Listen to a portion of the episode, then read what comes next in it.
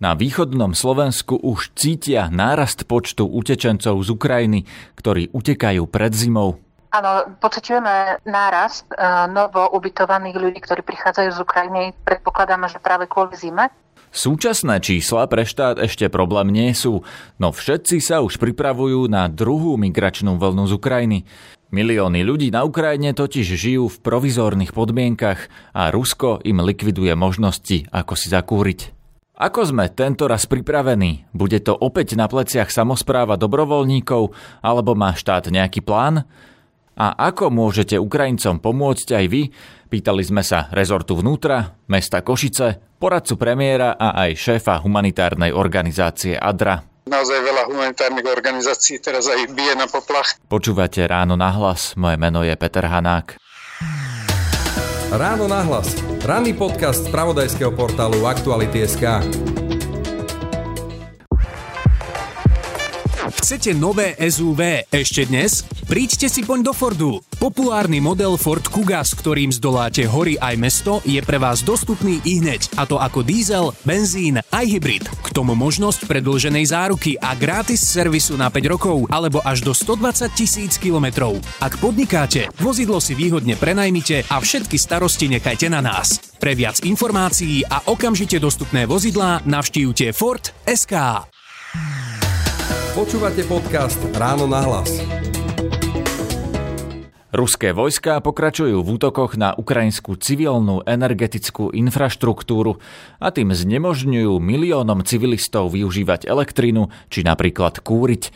Pravidelne prichádzajú správy, že polovica Kieva nemá elektrinu alebo že najväčší dodávateľia energií majú núdzové odstávky.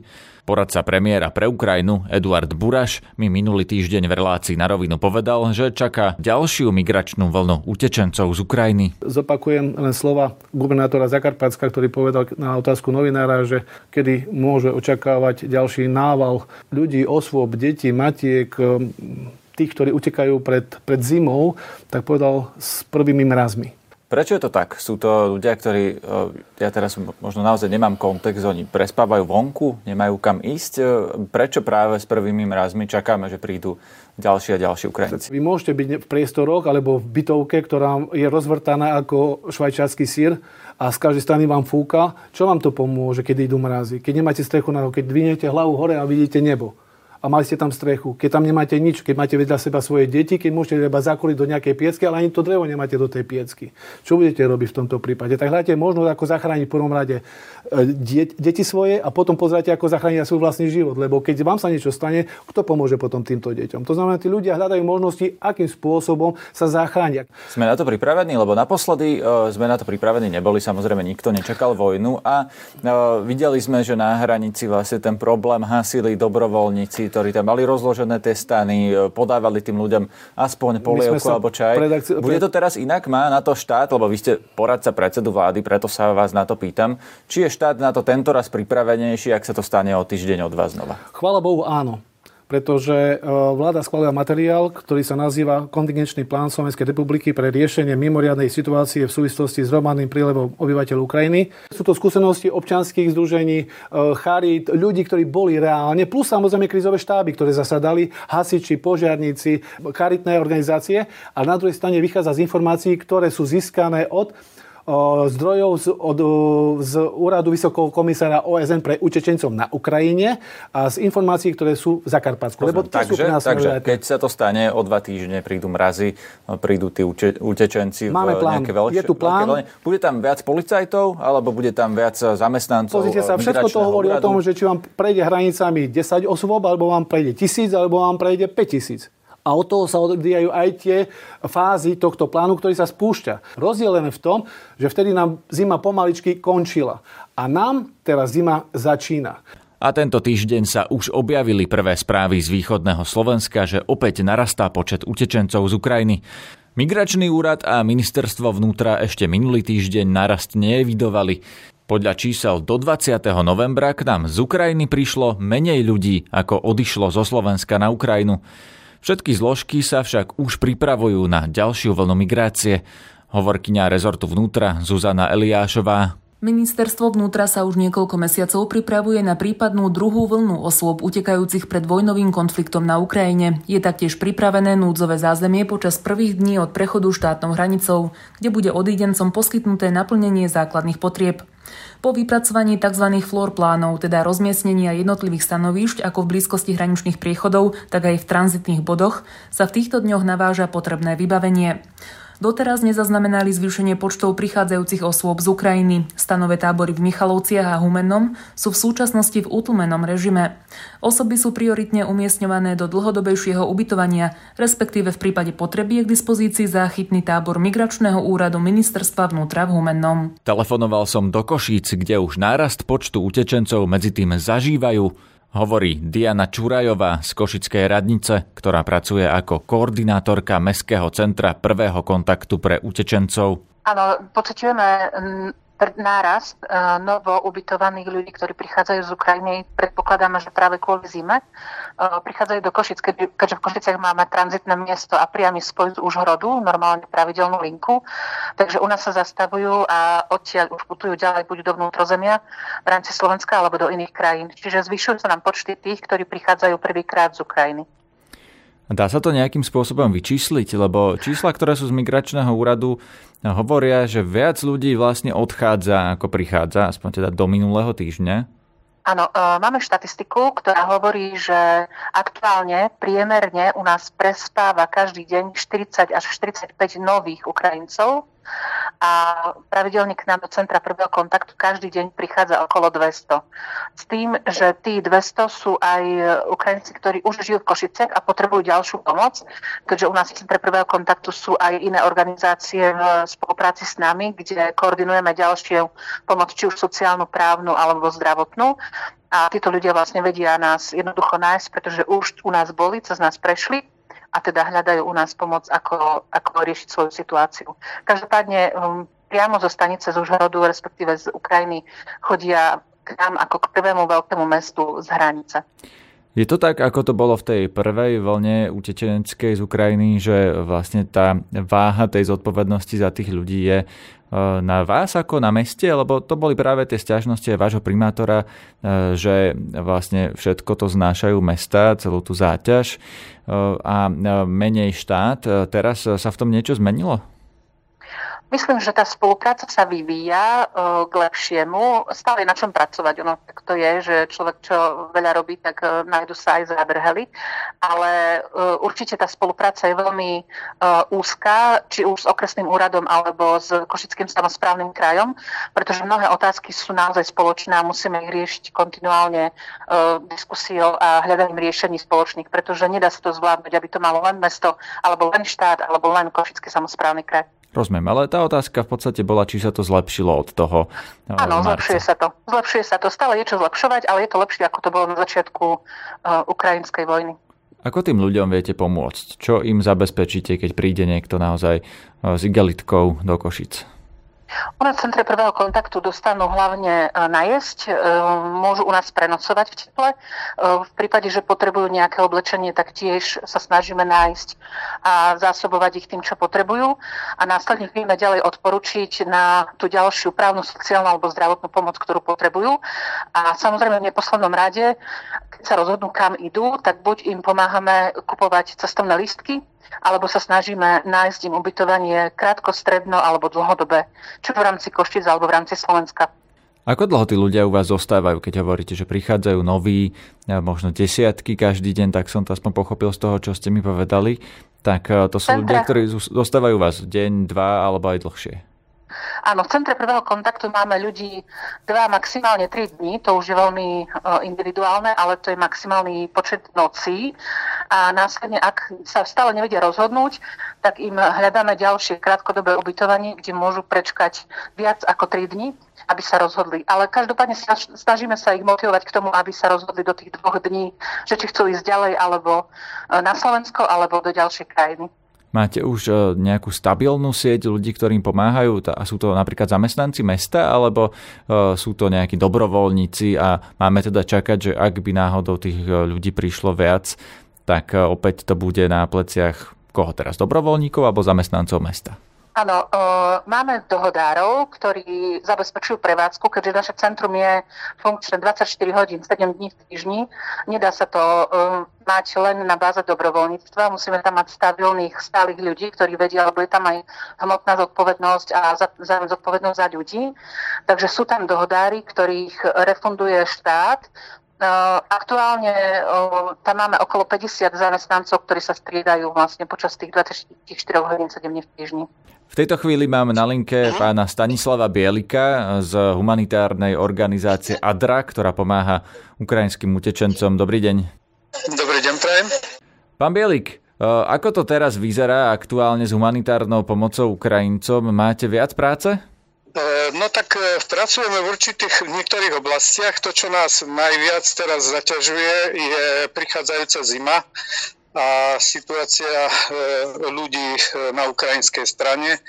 V tejto oblasti naozaj veľa humanitárnych organizácií teraz aj bije na poplach, že toto treba riešiť. Takže v tej súvislosti my momentálne máme niekoľko projektov pomoci ktorú sa snažíme pripravovať a dopraviť e, do východnej oblasti mesta Charkov, Kherson, Dnepro a podobne. Čiže vy tam posielate humanitárnu pomoc a to znamená aj nejaké, ja neviem, teplé oblečenie e, alebo jedlo ako doteraz, alebo ako to vyzerá? Posielame tam balíky potravinovej pomoci s hygienou, a teraz e, riešime aj také balíky na pomoc zime, kde sú spacáky, prikryvky, teplé oblečenie, termoflaše a, a podobné veci, ktoré sú veľmi potrebné v oblastiach, kde ľudia sú bez elektriky a bez energii. Vy toto vlastne posielate ukrajinským civilistom alebo aj ukrajinskej armáde? My sme humanitárna organizácia, takže my sme e, zásadne e, v tejto otázke, takže pomáhame civilistom. Keby vám chcel niekto pomôcť alebo poslať tým ľuďom na Ukrajine e, nejaké veci, či ja neviem, doma nájdem starú bundu, ktorou možno niekto iný vynosí. To má zmysel posielať takéto veci a ak áno, tak komu to treba odovzdať? Čo sa týka takejto formy pomoci, my keď e, my to, čo posielame, tak to sú veci, ktoré sú nové a my ich nakupujeme ako, ako štandardné. E, neriešime smerom na Ukrajinu vývoz nejakých použitých obnosených vecí. E, pokiaľ ľudia chcú takýmto spôsobom pomáhať, tak e, vieme to realizovať v rámci Slovenska ale e, pre ľudí, proste, ktorí sú na Slovensku, nie len pre Ukrajincov, ale aj pre e, našich občanov, ale e, na ukrajinskú stranu nevyvážame obnosené šatstvo, obnosené veci. Takže ak chce niekto pomôcť, tak má poslať peniaze? E, pokiaľ chcú ľudia e, pomôcť na e, Ukrajinu, tak my máme na našej webovej stránke tzv. help shop, kde, kde môžu symbolickým darom, teda darom finančným zaplatiť potravinový balík a my ten balík zbalíme a my ten balík dopravíme, pokiaľ sa jedná o, na ukrajinskú stranu a pokiaľ by ľudia chceli pomáhať na slovenskej strane, tak e, stále je možnosť e, podporiť a priniesť svoje veci napríklad do Centra humanitárnej pomoci v Auparku v Bratislave alebo do niektorého z našich centier po Slovensku. Je momentálne táto sféra pomoci, a tým myslím aj humanitárne organizácie, aj dobrovoľníci, aj štát a vlastne všetci, ktorí toto koordinujú. Ste pripravení lepšie na tú druhú vlnu utečencov, ak príde, ak s tou zimou naozaj tie čísla narastú? Bude to iné ako e, pri tej prvej vlne, kde sme videli, že zrazu prišlo veľa ľudí, e, zrazu bol, bolo veľa dobrovoľníkov na hranici, pamätáme si, že nevždy to úplne bolo koordinované? No, tak e, tá, tá situácia po tej prvej skúsenosti z prvej vlny utečeneckej krízy nás trošku poučila. Po skončení sme mali niekoľko takých stretnutí koordinačných s humanitárnymi organizáciami a takisto aj s e, zástupcami našich ministerstiev, ktoré to majú na starosti. Snažili sme sa z toho urobiť nejaké také poučenie a dohodu, takže vznikol tzv. kontingenčný plán, e, v ktorom je e, zadefinovaná spolupráca medzi štátnymi organizáciami a medzi humanitárnymi a neziskovkami. A zmyslom je práve to, aby ak sa v budúcnosti táto vlna zopakuje, tak sme boli lepšie koordinovaní a pripravení. No, no, ten no a ako to plán... vyzerá potom v praxi? Lebo plán na papieri je jedna vec a prax je druhá vec. Takže čo sa stane reálne, keď sa zvýšia tie počty utečencov z Ukrajiny? Hej, ten plán e, počíta s niekoľkými takými fázami a tá prvá fáza je, že ak by e, na, e, cez naše hranice prešlo viac ako 5000 ľudí, tak by sa mala spustiť tzv. prvá fáza toho, toho plánu a tam každá organizácia, každá zložka má jasne zadefinované pravidlá, že, že čo teda bude zabezpečovať, kto sa bude starať o ubytovanie, kto o dopravu, kto o stravu, kto o transport ľudí a tak ďalej a tak ďalej. No a E, pokiaľ by tá, tie čísla presiahli 10 e, tisíc ľudí denne, tak e, potom začne už fungovať aj taká druhá fáza, čo už je celkom krizová intervencia. Tak veríme, že to snáď nedojde až do, tejto, do takéhoto stavu, ale som rád, že už trošku teraz sme viacej skoordinovaní a že existuje aj také partnerstvo medzi e, štátnymi zložkami, ktoré toto majú na starosti a neziskovými organizáciami. Taká situácia, ako sme videli v tom marci napríklad, že e, na tej hranici boli potrebné desiatky až stovky dobrovoľníkov, ktorí tam tým ľuďom naozaj nalievali polievku, podávali deky, e, robili všetko, čo bolo treba. Taká ešte podľa vás nastane? Ja viem, že nedá sa odhadnúť počet utečencov, ale keď napríklad to nebude 10 tisíc denne, ale bude 9 alebo 7, alebo koľko, tak e, toto tam ešte bude potrebné a inými slovami, majú sa ľudia hlásiť za dobrovoľníkov na ukrajinskú hranicu?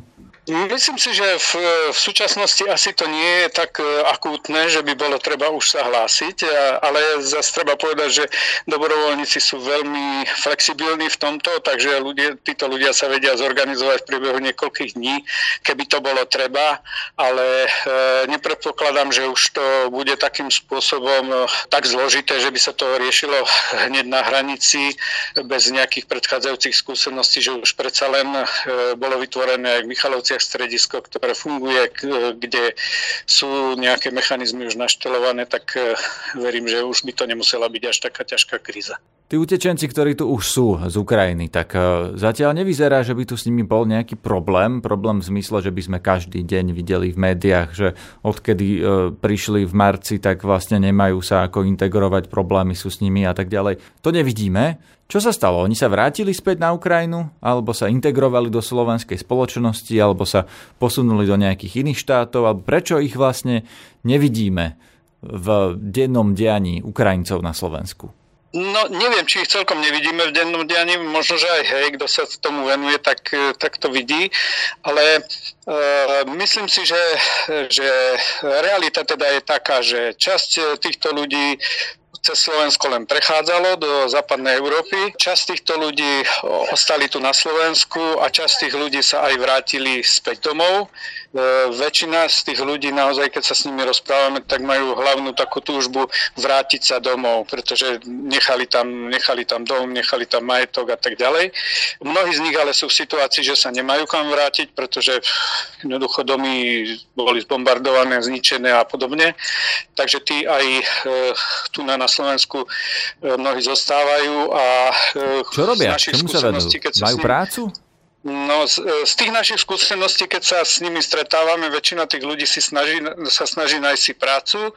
Deti sa snažia zapojiť do, do školy, veľmi rýchlo sa učia deti slovenský jazyk a e, títo ľudia tým, že e, naozaj mnohí z nich sú vzdelaní, pracovití a tak ďalej, tak e, sa zaradili do spoločnosti a snažia sa e, nájsť si, nájsť si proste tu na novú domovinu a nejak e, svoje povolanie uplatniť.